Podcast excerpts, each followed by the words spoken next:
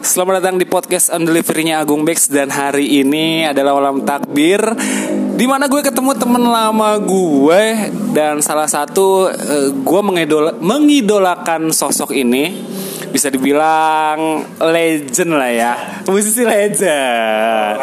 Tapi kalau misalkan kita lagi ngomongin suatu tempat, ini ada di vape store ternama di kota Serang. Ini tepatnya di Cirame. Jadi buat warga Serang Banten yang mau cari liquid atau mau berbelanja vapor, lo harus datang ke Ginger Vapor. Ini dulu tempatnya ada di Kebon Jahe.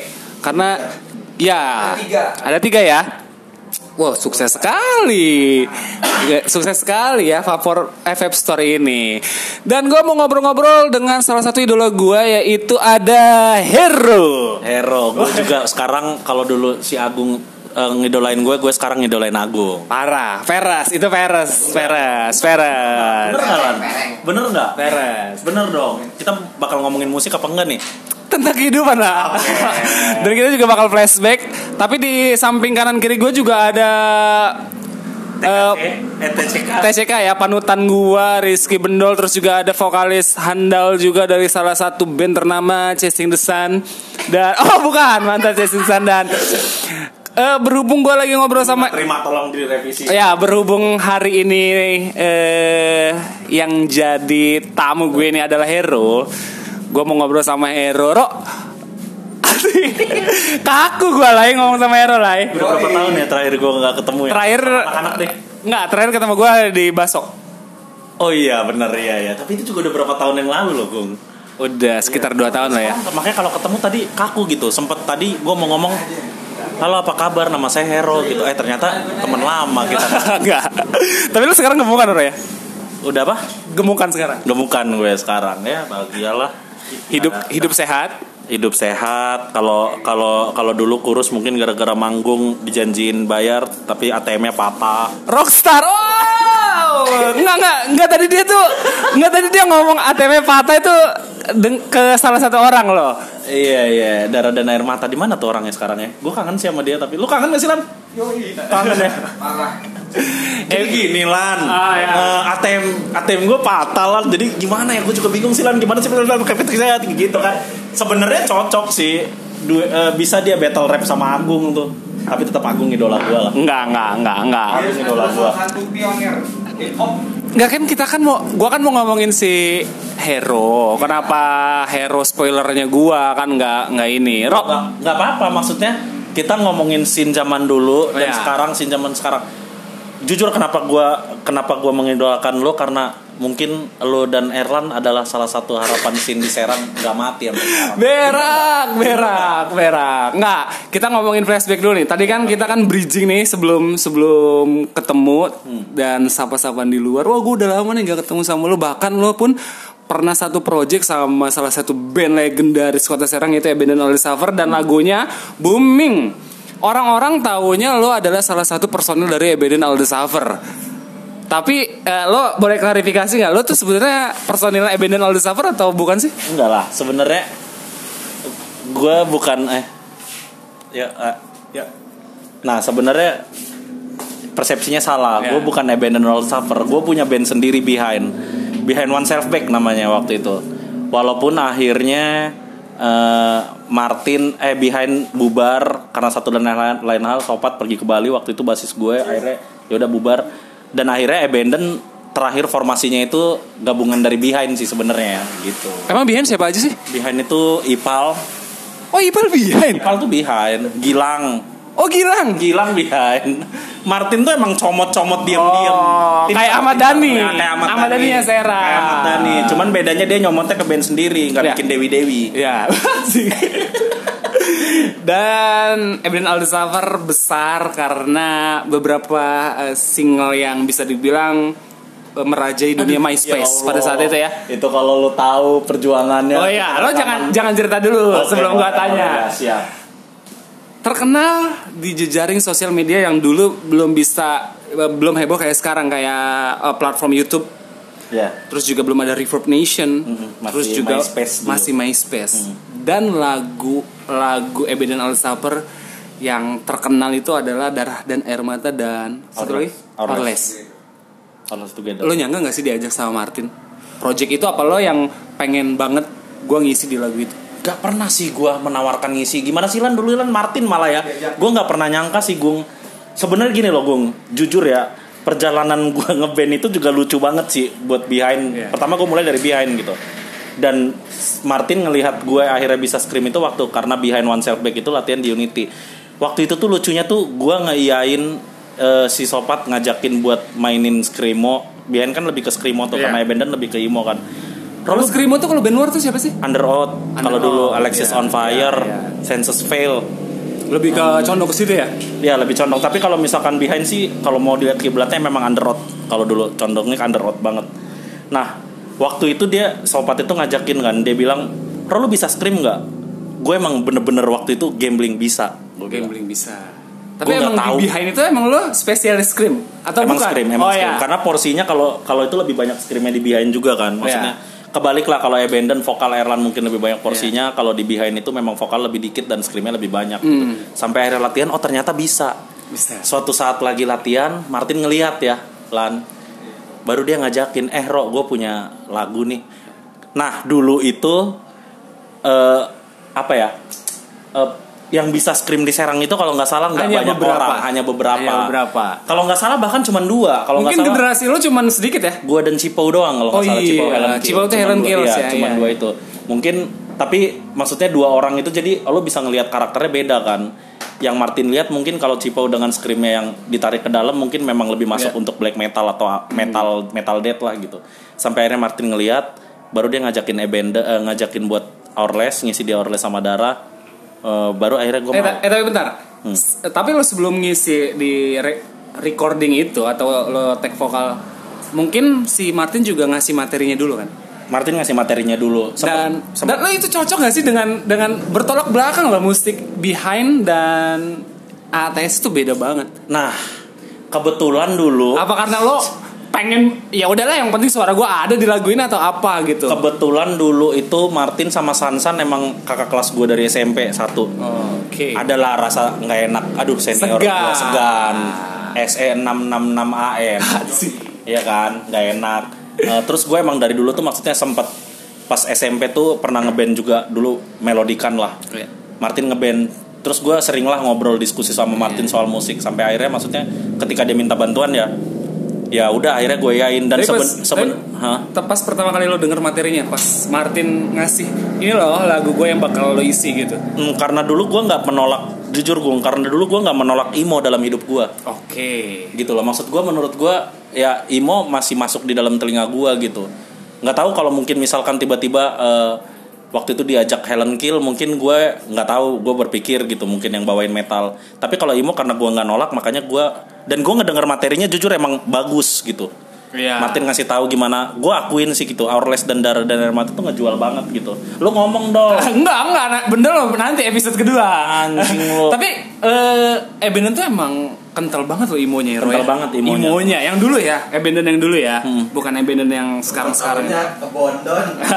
Abandon tuh imo banget sih, bisa dibilang satu-satunya band imo yang diserang lah. Iya, satu-satunya. Dan gue dulu termasuknya sebenarnya bukan Abandon doang. Jadi ada beberapa band juga yang gue isi Mother's Day. Tapi tidak seterkenal itu Don't Use My Car. Ya hitungannya sebenarnya jadinya pelacur lah. Jadi kalau misalkan setiap ada acara dulu gue bisa naik panggung 4 kali. Termasuk band gue sendiri ya. Tapi cuman 2 lagu itu yang benar-benar yang bisa ngangkat legend ya. Ngangkat nama hero di apa ya, di skena musik dia asli Ro, gue nggak peres di skena musik Kandang Babi lah ya, di Serang lah ya, itu bisa dibilang skena yang banyak talent pinter lah, kalau banyak talent pinter saking besarnya skenanya band luar rebutan buat main di Serang gitu, bahkan rela buat jadi siapa aja band luarnya yang sekarang jadi artis registrasi, mohon maaf Nat, lu terkenal sekarang, lu temennya Vincent Desta sekarang, dulu gue tahu lu rela main di Serang, bahkan lu rela buat registrasi Onat Killing Me Inside. Nah itu kalau buat teman-teman podcast gue yang ngedengerin sekelas Killing Me Inside dulu tuh mohon-mohon banget buat main di Serang. Mohon-mohon banget. Mohon maaf Doci. Seterkenal-terkenalnya Pee Wee Gaskins di Jakarta, lu mohon-mohon main di Serang. Ya? Betul. Okay. Tapi lu bakal nyangka enggak sih dua lagu itu yang bisa diterima oleh Indonesia lah. Bisa dibilang di band indie loh. Sebelum ada folk-folk zaman sekarang ya, senja-senja tai kuping. Iya. Ya, yang bikin gue bakal nyangka nggak lo? Nggak nyangka. Yang bikin gue kaget itu yang tadi gue sempat cerita ke lo gitu. Bahkan ketika gue pertama kali kuliah di Bandung gitu, akhirnya ngelanjutin kuliah di Bandung. Hourless dan di mana sih lo kuliah? Di Unpad. Di Unpad di sastra Jatinangor. Karena Unpad ada dua nih, takutnya salah persepsi. Di Jatinangor. Maksudnya gue kalau gue awalnya tuh nggak se-expect itu gitu. Darah dan Hourless itu bisa seluas itu gitu, terdengar sama orang-orang di scene indie ya, bisa dibilang Indonesia lah ya, berarti asli Indonesia. Gua itu bener-bener kaget ketika gua kuliah di Bandung baru masuk. Hari pertama habis ospek itu tiba-tiba ada yang ngehubungin gua. Tapi emang udah ada media sosial lah dulu? MySpace. Selain MySpace apa? Dulu tuh gimana sih lah? Friendster tapi gua nggak tahu ya maksudnya. Kok bisa orang dulu tuh mungkin sistemnya hand to hand atau enggak mouth to mouth gitu. Jadi akhirnya sampai dengo radio Bandung. Bandung. Dulu tuh radio itu adalah salah satu wadah yang bisa dibilang dan itu masih Ucai ya? Iya. Ucai anak-anak itu RR. Iya, Rocket Rockers. Dan Lob Bandung melanjutkan study lo. Akhirnya ada orang yang menghubungi lo. Iya. Nah itu tuh baru gue nggak tahu, nggak expect sebesar itu ternyata gitu harganya lagu itu. Ya, gitu. Emang lo yang lo rasain tuh setelah lo buat lagu, setelah lo ngisi lagu itu dan lagu itu dikenal sama orang-orang di MySpace bahkan jutaan orang yang streaming, lo nggak nyangka kan kalau misalkan di luar Serang ada yang tahu gitu ya? Iya, nggak nyangka gue nggak nyangka, nyangka itu gitu karena ketika lo main di Serang, maksudnya dulu. Kenapa lo nggak nyangka itu karena memang Abandon belum sampai main di luar kota selain di Serang, tapi memang ketika di Serang itu rame. Tapi kan lo nggak tahu audiens lo dari mana gitu. Ketika lo main sama band Jakarta lo nggak tahu siapa yang nonton gitu. Bisa aja ada anak-anak Jakarta gitu. Tapi gue nggak pernah ngelihat itu gitu sampai akhirnya pas gue kuliah di Bandung, hari pertama gue kuliah, gue dihubungin sama anak Bandung itu anak-anak Riotic lah. Riotic dulu kan lumayan maksudnya. Kalau nggak salah band-bandnya mereka itu Pitfall, Restrain dulu, Rocket Rockers juga. Kalau Riotic itu bareng nggak sih sama Gating? Beda brand. Kalau Gating itu kan yang anak-anak Coil ya, anak-anak Coil. Nah, ada yang ngubungin gue, itu mereka tuh nggak expect itu, ternyata mereka datang ke Nangor. Cuman gara-gara nyariin lo. Iya. Anjir. Mereka cuman bilang gue denger demo lu di Abandon. Iya.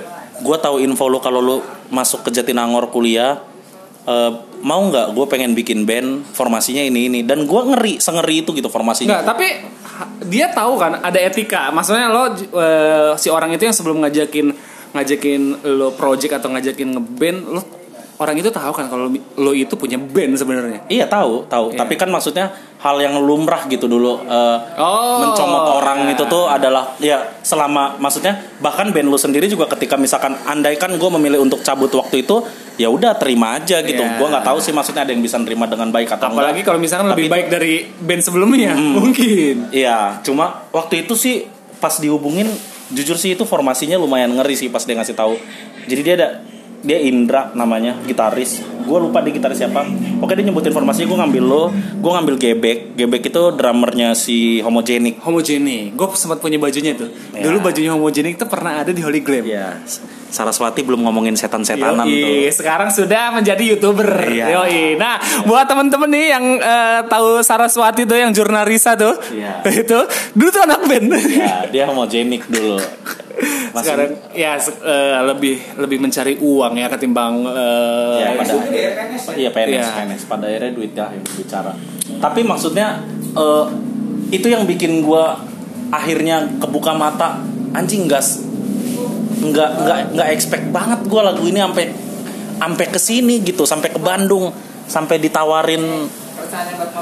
ditawarin ngeband dengan formasi itu. Nah, itu balik lagi gue ketika lu ngomongin kenapa lu nggak ngambil padahal formasinya kayak gitu ya mungkin gak masuk sama referensi gue. Walaupun dulu gue gak dengerin metal, gue dengerin chaotic juga gitu, yang lagi naik waktu itu kan, kayak Converse, Dillinger Escape Plan kan lagi naik waktu itu. Tapi gue gak mau buat ngeband itu karena memang mungkin, ya di sisi lain gue emang pengen kuliah waktu itu, karena fokus lah gitu. Gue semester 1 baru masuk lo udah main-main kan, kayaknya udah tolol banget gitu. Iya, fokus, baru masuk, dikasih duit, dibeliin sepatu sama nyokap. Wow, iya kan? Wah, enggak. Ya dibeliin sih setengah garis. Enggak, dulu masih empelan anjing. Iya, empelan, tapi karena emang rada lebih dik duitnya ya, jadi lebih banyak dikit lah. Ini Bendol anjing nih asli. Tapi itu belum narkoba kelas 1, Bro. Belum ya? Belum. Iya, dulu belum. Masih bebas ya? Dole? Enggak lah, gila kali ini. Doi Mandarin.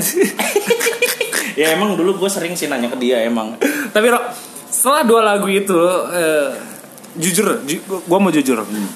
Lo harus jujur. Lo ngerasain star syndrome dan punya grupis? Gue gak pernah. Enggak, dengan ketenaran lo bisa menggait wanita dari grupis. Jujur, gue mau jujur dari lo. Astagfirullahaladzim. Kalau itu kayaknya, aduh gue gak bisa, gimana ya?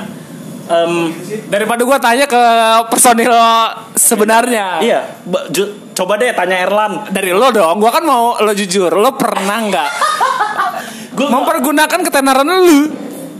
Gak pernah, Gung. Karena jujur, gue tahu star syndrome itu dari dulu gitu. Dan maksud gue tuh gue ngelihatnya yang gue tahu dari star syndrome itu ternyata banyak yang ngerusak, bukan dirinya tapi ngerusak apa yang dia bangun. Tapi bentar, ada nggak cewek yang berusaha ngedeketin lo? Karena dengan sosok, oh ya, dulu kan kalau anak rockers banget nih. Ada lah. Enggak, gue kok. Enggak lo takut banget untuk jujur di sini. Sini gue bisikin. Nggak mau. Belum tentu dia denger podcast gue, no. Nggak, tapi ini deket sama kita ya. Anjing. Istrinya Farid itu. Oke, udah itu skip ya. Udah skip. Ya, karena skip. Sudah skip. Punya keluarga. Iya, sudah punya keluarga. Kalau lu penasaran, mending lu datengin apa nih? Namanya tadi Ginger Vapor, ketemu Agung. Kalau lu penasaran banget nanti lu tanya. Sudah. Tapi ada lah ya, ada yang berusaha mendekati lu. Tapi mungkin lu nya tidak mau atau ya udah gue biasa-biasa aja gitu. Ada sih waktu itu yang sempat sampai lucu banget, temennya Bendol punya cewek, Regi Emput, masih ingat nggak? Regi Emput. Nggak, masalah gini loh. Regi Emput. Oh iya, si Emput. Emput itu punya cewek, jadi ada angkatan gue lah gitu. Yang ngefans banget tergila-gila dengan lo gitu ya? Iya, dulu tuh gue nggak tahu kalau ceweknya si Regi itu. Ceweknya teman gue, dia adalah cewek teman gue gitu. Habis woi, kenapa anda bergosip seperti Lambe Turah? 10 tahun yang lalu ya. Lagi aja. Nah, waktu Ats manggung itu sini, lo jauhan. Waktu Ats manggung itu emang dia akhirnya manggil ke pojokan, ngobrol-ngobrol deket-deket sampai gue nggak tahu sampai sedekat itu.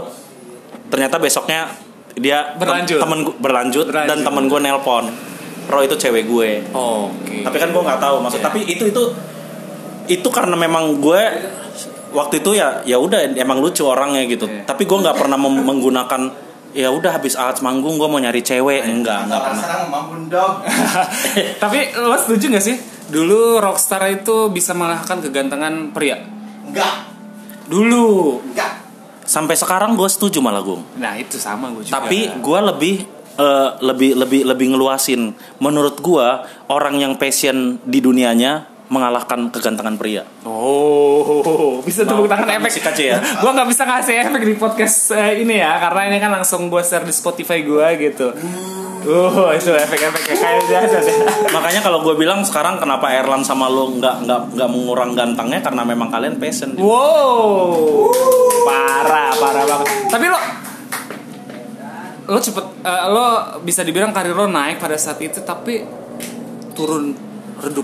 Lo ngerasain itu nggak sih? Yeah. Karena gue sebagai pendengar nih, sebagai listener nih, gue ngerasain hal yang bisa dibilang ini Abandon lagi naik-naiknya. Sosok hero pada saat itu yang mengisi lagu itu, materi lagu itu yang bisa dibilang sebagai pelengkap 2 lagu yang bisa dibilang merajai musiknya Abandon ini. Tiba-tiba lo turun. Sini di mau saat itu di nggak di Serang doang di lah Indonesia, gitu, di Indonesia ya. Iya. Saat itu turun itu kenapa, Rob? Gue kecewa sama lu, Tin. Anjing, bersihin ini ya. Tadi lu gak berani jujur masalah cewek, tapi kalau masalah ini lu... Iya, kalau ini gue jujur gitu. Kalau misalkan Martin mau ngedengar, Gak apa-apa. Kalau Martin orangnya bisa nerima kritikan. Sampai akhirnya dia yang membesarkan Abandon sendiri. Kalau kata band indie, ada band-band indie Jakarta yang lagi naik juga sekarang nih ya. Ini gue ambil quotes aja nih. Si Fis. Ya, Fis Martin tuh sesuai dengan quotes-nya Fis, membangun dan menghancurkan. Tapi sebenarnya mungkin menurut lo menghancurkan, cuma tapi mungkin Martin mungkin gue punya pilihan lain atau enggak gue punya pertimbangan lain buat itu. Tapi maksudnya ya balik lagi gitu, dia kan teman gue, maksudnya gimana pun apapun yang diambil keputusannya ya kita ngehargain lah gitu. Dia ngebangun Abandon besar sampai akhirnya dia bangun yang lain atau fokus yang lain sampai akhir itu kebanyakan dan konsentrasi di Abandon dia terpecah dan ngurang lah gitu. Itu dan gue juga pernah ngeliat di YouTube nih, sebelum YouTube itu punya AdSense dan punya belum bisa dimonetize pada saat itu. Yeah. Ada salah satu orang atau publik lah ya, bisa dibilang itu ngupload perform Abandon di Jakarta. Itu gila banget, lo tau nggak? Iya, di Kemang ya. Gue nggak tahu lokasi di mana. Itu yang gue ada lu. Gue disiram nggak sih? Iya. Itu ulang tahun gue. Oh iya itu. Iya. Nah itu. Gue merinding. Gue nggak bohong nih Roy ya. Gue merinding sebagai Serang tuh bisa dibilang terbelakang loh. Iya. Ya. Gimana ya? Pada saat itu terbelakang. Pada saat itu belum bisa ngalahin Tangerang. Iya. Tapi apa? Gila ya. Gila loh. Gila gak sih? Lo, gue yang bikin merindingnya singlong. Mereka singlong. Lan itu kita di Kemang main terakhir loh, Lan. Iya. Itu kita main terakhir loh. Kepalsu. Dan itu tuh gak band-band kecil, ada 24 Hour Service, dia juara 2 LA Light Indie Fest. Oh, ya. Di bawahnya Monkey Business. LA Indie Fest. Sorry. Di bawahnya bandnya si yang cewek semua tuh apa sih? Yang drummernya Harapan Jaya. Juaranya waktu itu. Nah itu dia. Tapi ada salah satu juga band Serang yang jadi perwakilan LA Indie Fest ya. Ada ya. Oklahoma. Iya. Oklahoma Super Dance juga masuk. Cuman beda tahun mungkin ya, beda angkatan. Iya. Dan gua ngelihat nonton di belum seheboh sekarang YouTube ya. Iya. Gila loh, singelong loh. Di kota orang. Reward loh itu. Itu, bahkan kalau misalkan gue jadi personilnya nggak dibayar pun nggak apa-apa, itu puas banget. Iya, gua. Itu mungkin kalau lu bilang lu expect nggak sih Ro sebenarnya darah dan air mata dan orles sebesar itu. Pertama kali ketika gue di Bandung ditawar itu gue nggak expect itu satu, tapi gue masih ya oh ya udah mungkin lu ya karena mungkin waktu itu gue punya pikiran karena Martin udah di Bandung duluan daripada gue dan Martin itu tipe orang yang bener-bener nyari link ngulik bukan musik aja tapi maksudnya Gue mau bawa Abandon gue kemana nih, gue kulik, gue bisa masukin Karen. Gue masih mikir itu. Tapi ketika pas di Kemang main terakhir, seekor nih, gue ngomong seekor ya, bahkan seekor band dari kota terpencil main terakhir gung di kota orang, ibu kota ya. Ternyata orang gak pada keluar, lebih ngeri gitu. Dan itu tuh bikin gue ngerasa baru di situ yang bikin gue ngerasa iya emang udah sebesar ini. Dan lo pun ngerasain itu ya? Iya, percaya ya? Iya, gue percaya sebesar ini gitu. Gue yang gak dikenal orang gitu, cuman di trigger nih orangnya ulang tahun nih di channel kita. Diangkat, disiram, dirayain semuanya sambil nyanyi. Berarti ini harus klarifikasi ya, kalau bahwa seorang hero yang ngisi lagu di Abandon All The Suffer itu hanya audisional. Hanya audisional. Gua bukan person nil aslinya. Enggak, gue admit itu. Kalau lo mau dengerin suara gua di Abandon, kalau lo mau dengerin suara gua bukan. Kalau lo mau dengerin suara gua yang enggak scream, lo bisa dengerin di lagunya Abandon yang Stress Depressed. Oh, lo ngisi juga. Terakhirnya yang singlong. Adalah suara gua di situ kecil-kecil bareng-bareng anak-anak ngelain. Kalau enggak salah waktu itu kita cuma Abandon doang ya. Ada Minded juga ngisi kalau enggak salah ya dikit ya. Dia ngisi segala. Iya. Tapi asli sih, Ro. Pada saat itu emang bisa dibilang Abandon tuh stepnya 5 kali lebih maju dari beberapa band di kota Serang kayak gue bukan membandingkan band-band legend ya kayak misalkan Sakit atau Sployish. Iya. Bahkan pada saat itu Abandon tuh langsung 5 langkah lebih maju. Iya.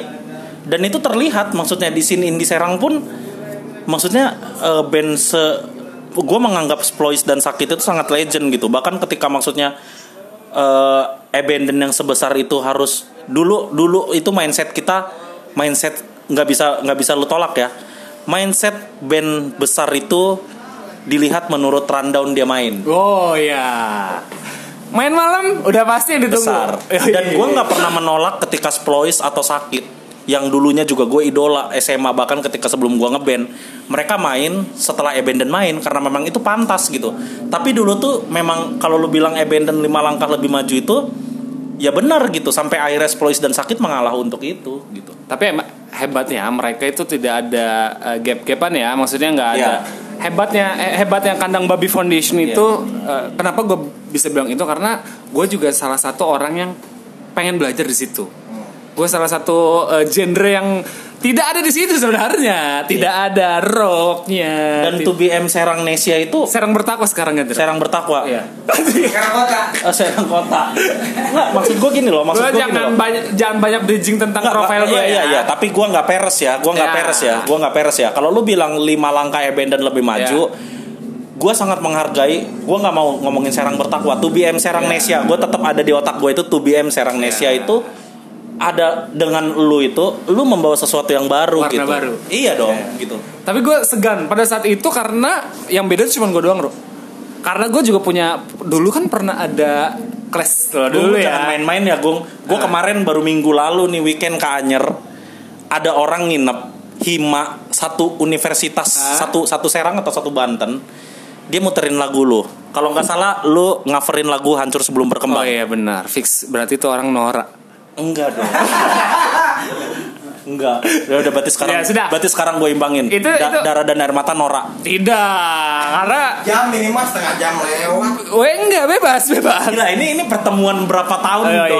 Nanti abis ini gue juga malu deh. Enggak malu. Tapi Rok, itu kita ngomongin karir juga udah, karir band lo, bahkan akhirnya lo udah enggak ngeband lagi. Enggak bermusik sama sekali, tapi di Jakarta tuh karena gue sekarang kerja dan karena di advertising sekarang? Di advertising. Sebenarnya gue lebih ngurusin kayak advertising, periklanan buat di website atau enggak multimedia lah ya. Ya multimedia atau enggak lu ngeliat banner di jalan di Jakarta mungkin salah satunya adalah klien gue. Asik. Nah, tapi yang bikin gue nggak lepas dari musik walaupun gue nggak lu masih mantau? Terkadang circle gue kayak Fish, Awan, halo Awan, basisnya teman gue. Ada beberapa lagi band-band lainnya, band-band ini di Jakarta maksudnya. Ya paling sekarang sih gue lebih kayak ngelihat gimana scene berkembang dan diskusi soal musik sih sama anak-anak sana gitu. Tapi emang udah fix nih, lo udah enggak, lo bukan anak band lagi tapi lo hanya jadi penikmat berarti. Satu genre yang gue mau bawain kalau gue ngeband lagi ada sih. Apa tuh? Ska. Sployish tuh lagi nggak ada vokalis karena Om Ake sudah mengharamkan musik. Iya. Sorry Om Ake. Aduh. Oh nggak apa-apa karena gue demokrasi kalau Om Ake tuh bisa nerima asli. Ya. Dan ini mungkin di segmen terakhir dan bisa dibilang agak sensitif. Tapi lu jangan sakit hati dengan pertanyaan-pertanyaan gue. Yeah. Tapi jujur lo ya, banyak kabar berita yang bilang kalau lo itu mualaf, benar nggak sih lo? Dari 2013. Lo bisa ceritain gak? Kenapa lo malah anjing? Dulu tuh ini bukan karena perempuan ya. Bukan karena perempuan. Waktu itu gue memutuskan ini waktu gue masih jomblo malah. Nah, emang gue waktu itu keluarga lo menganut Kristen yang kuat. Yang kuat ya? Iya. Apa Katolik apa Protestan? Protestan lagi. Protestan tuh lebih keras gitu daripada Katolik. Waktu itu gue emang agak nggak tahu, mungkin karena gue kuliah di sastra, terus banyak bacaan yang gue baca, terus gue waktu itu mempertanyakan Trinity di Kristen itu kan ada Trinity kan, ada Trinitas. Bukan label musik ya? Bukan. Tadi belum aja ya? Bukan. Lo kemana sih? Mau kemana? Ya nanti gue ke rumah lo. Ya. Iya. Jadi maksudnya gue sempat mempertanyakan Trinitas. Dan gue emang rada jauh sih gue waktu itu dari ibadah, maksudnya gue ke gereja. Nggak tahu sampai akhirnya tuh gue ngelihat kalau Islam itu adalah agama yang strike langsung ke atas gitu, tanpa adanya perantara dari Trinity itu gitu. Sampai akhirnya tiba-tiba waktu itu gue bangun tidur, gue cuma bilang, lo mau kemana? Ke teman gue di Nangor, ini di Nangor ya. Gue mau sholat maghrib, gue ikut dong. Ini bukan terpengaruh dari orang sama sekali. Gue nggak pacaran, gue nggak punya hubungan sama sekali. Itu atau bener-bener yang bisa dibilang mendoktrin? Enggak ada buktinya. Kalau misalkan di Kristenisasi ada ya. Kristenisasi ada. Ini tidak pure ini asli. Ya, kalau enggak dari maksudnya lu doktrin oleh orang yang fanatik. Iya. Yeah. Aku tatoan. Oh ya, gua jadi hero ini bisa dibilang udah banyak tatonya ya.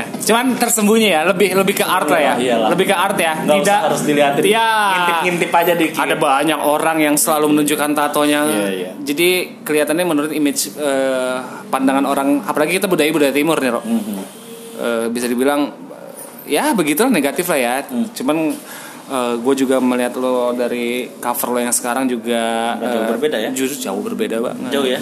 Jauh. Tapi lo Mas Mualaf keluarga lo tau? Nah, akhirnya gue lanjutin tadi. Akhirnya gue tiba-tiba bangun, gue pengen minta sholat maghrib, ikut dong. Sampai akhirnya tuh maksudnya gue menjalankan itu, ternyata gue ibadah, Gung, gitu. Tapi lo belum melakukan syahadat? Udah syahadat waktu itu iya. Dan gue belajar ngaji di Bandung dari Iqra, maksudnya sampai akhirnya gue belajar ngaji sedikit-sedikit. Lo menutupi mualaf lo dari keluarga? 5 tahun. Akhirnya gue bilang itu di 2018. Oh itu jangan langsung bilang dulu ya. Lo sembunyi dulu. Lo balik, pernah gak balik ke keluarga lo terus lo diajakin untuk ibadah lo waktu dengan agama lo yang dulu? Kebetulan jujur, kebetulan pas gue gede, Gung, setelah gue kuliah, nyokap tuh memang bukan tipe orang yang hari Minggu misalkan, ayo buruan gereja lo bangun gini. Enggak, dia gak tipe kayak gitu. Tapi ketika tahun-tahun ketiga tuh saking gua nggak pernahnya gitu, ketika gua balik ke rumah gitu udah mulai kecium, tapi mereka nggak pernah gimana sih, keluarga lu kan selalu percaya kan? Ya selalu percaya kan sama lu gitu. Enggak kali, mungkin enggak, soalnya gini Ro, gua ngelihat kakak lo tuh emang ibadahnya taat banget ya di gereja ya. Kailen, gua juga menghormati Kailen nih ya. Terus juga adik lo apalagi Butet juga. Lo Batak 100% Batak ya? Iya, bokap nyokap Batak. Dan ada penyesalan nggak lo mualaf? Enggak dong. Bokap lo meninggal? Enggak. Lo doain lo dengan cara lo mualaf? Iya dong. Gue gak pernah menyesal atas apa yang gue ambil keputusan. Dan gue gak akan pernah balik gitu, karena gue menjalankan itu dengan baik sekarang.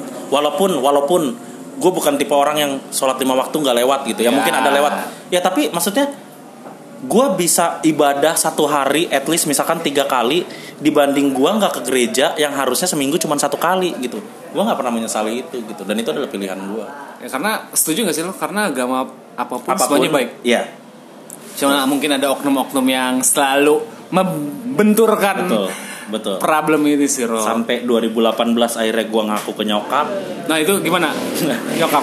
Ini agak intens nih, agak sensitif nih ya. Agak sensitif ya, nggak apa-apa ya.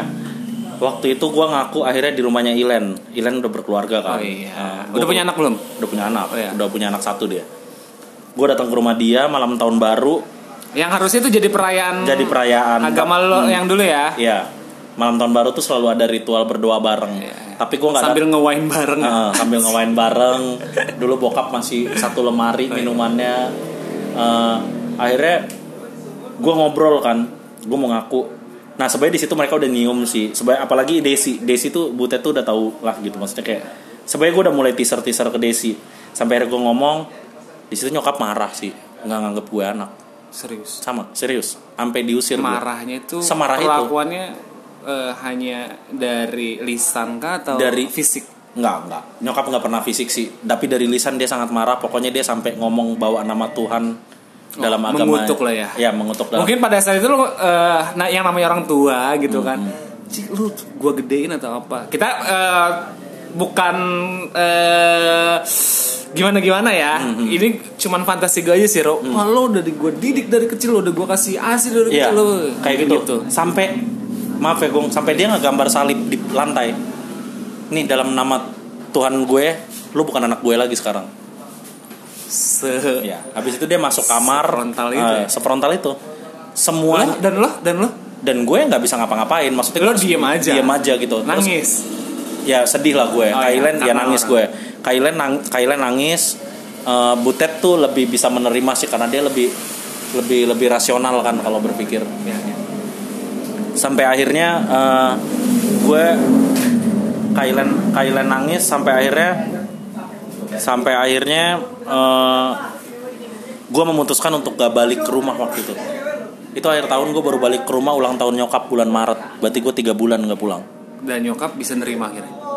Nah, itu semua makian besoknya dari keluarga besar gue datang di WhatsApp. Ya ada yang bilang kenapa. Tapi ada yang support enggak dari keluarga lo? Ya ada maksudnya ada yang bilang kenapa Ro? Ya, ada apa? Ayolah balik lagi ke jalan ini. Ya. Ada yang bilang lo tuh binatang. Bu. Udah lu ya.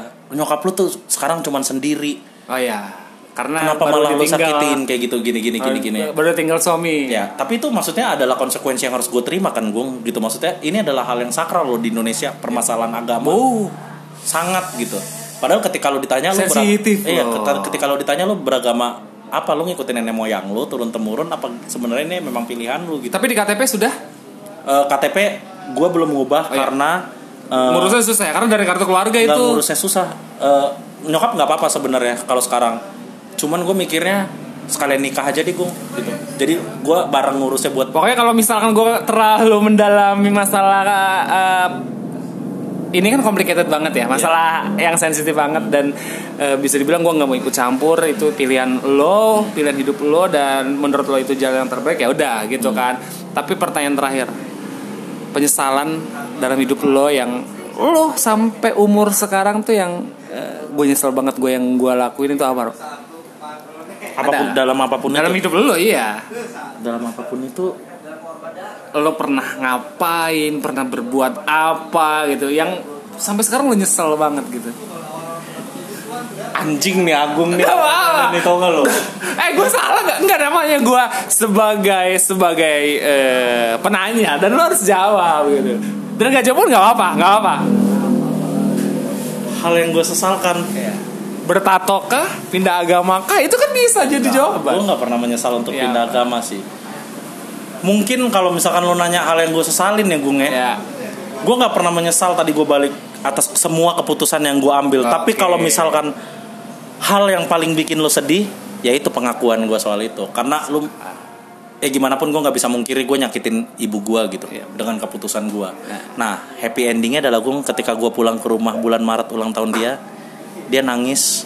Dan gue cuman ngomong gue gak berubah. Itu emosional banget gak? Iya emosional. Lo nangis juga? Nangis gue, peluk juga gitu ya. Tapi satu hal yang gue bilang ke dia, gue tuh nggak berubah, yang berubah cuman kepercayaan gue. Nah, jadi buat teman-teman podcast kalau nanya yang nyesel, yang gue sesalin apa, ayolah kita bangun scene musik Serang. Itu nanti di episode kedua part 2 yang bakal gue ngomongin itu tentang skena-skena yang sekarang ya dan pandangan lo tentang musik itu yang di kota Serang. Nah itu gua, setiap gue tidur di Jakarta gue ngelihat Serang bisa balik lagi kayak dulu. Oke. Jadi gue gak mau panjang lebar lagi nih karena udah durasi udah panjang banget nih. Panjang banget gue ngini. Ini habis ini udah lu rangkum. Ini sadar. Sadar dan buat teman-teman, asli loh, pasti banyak banget yang ngedengerin ini, Ro. Asli. Sosok hero yang lama hilang. Lo tuh orangnya bisa dibilang anjing sih, Ro. Bisa dibilang lo musisi, bisa dibilang lo gamers. Nggak tahu arah lo hidup kemana. Jadi buat buat teman-teman podcast on delivery gue. Serius. Wow iya, buat teman-teman podcast on delivery gue. Part yang pertama ini bakal gue tutup dulu. Mungkin nanti ada part kedua yang bikin lo penasaran dari cerita-cerita hero. Terima kasih banget buat teman-teman yang sudah mendengarkan. Oh iya, stay tune ya. Gue bakal masih lama di Serang dan gue mungkin ada kemungkinan buat ngobrol lagi sama Agung. Dan satu yang lo tahu, walaupun gue sekarang di Jakarta, gue nggak pernah hilang Serang dari hati gue udah. Walaupun lo berdarah Batak. Walaupun gue berdarah banget. Oke, makasih dan sampai jumpa di episode selanjutnya. Bye.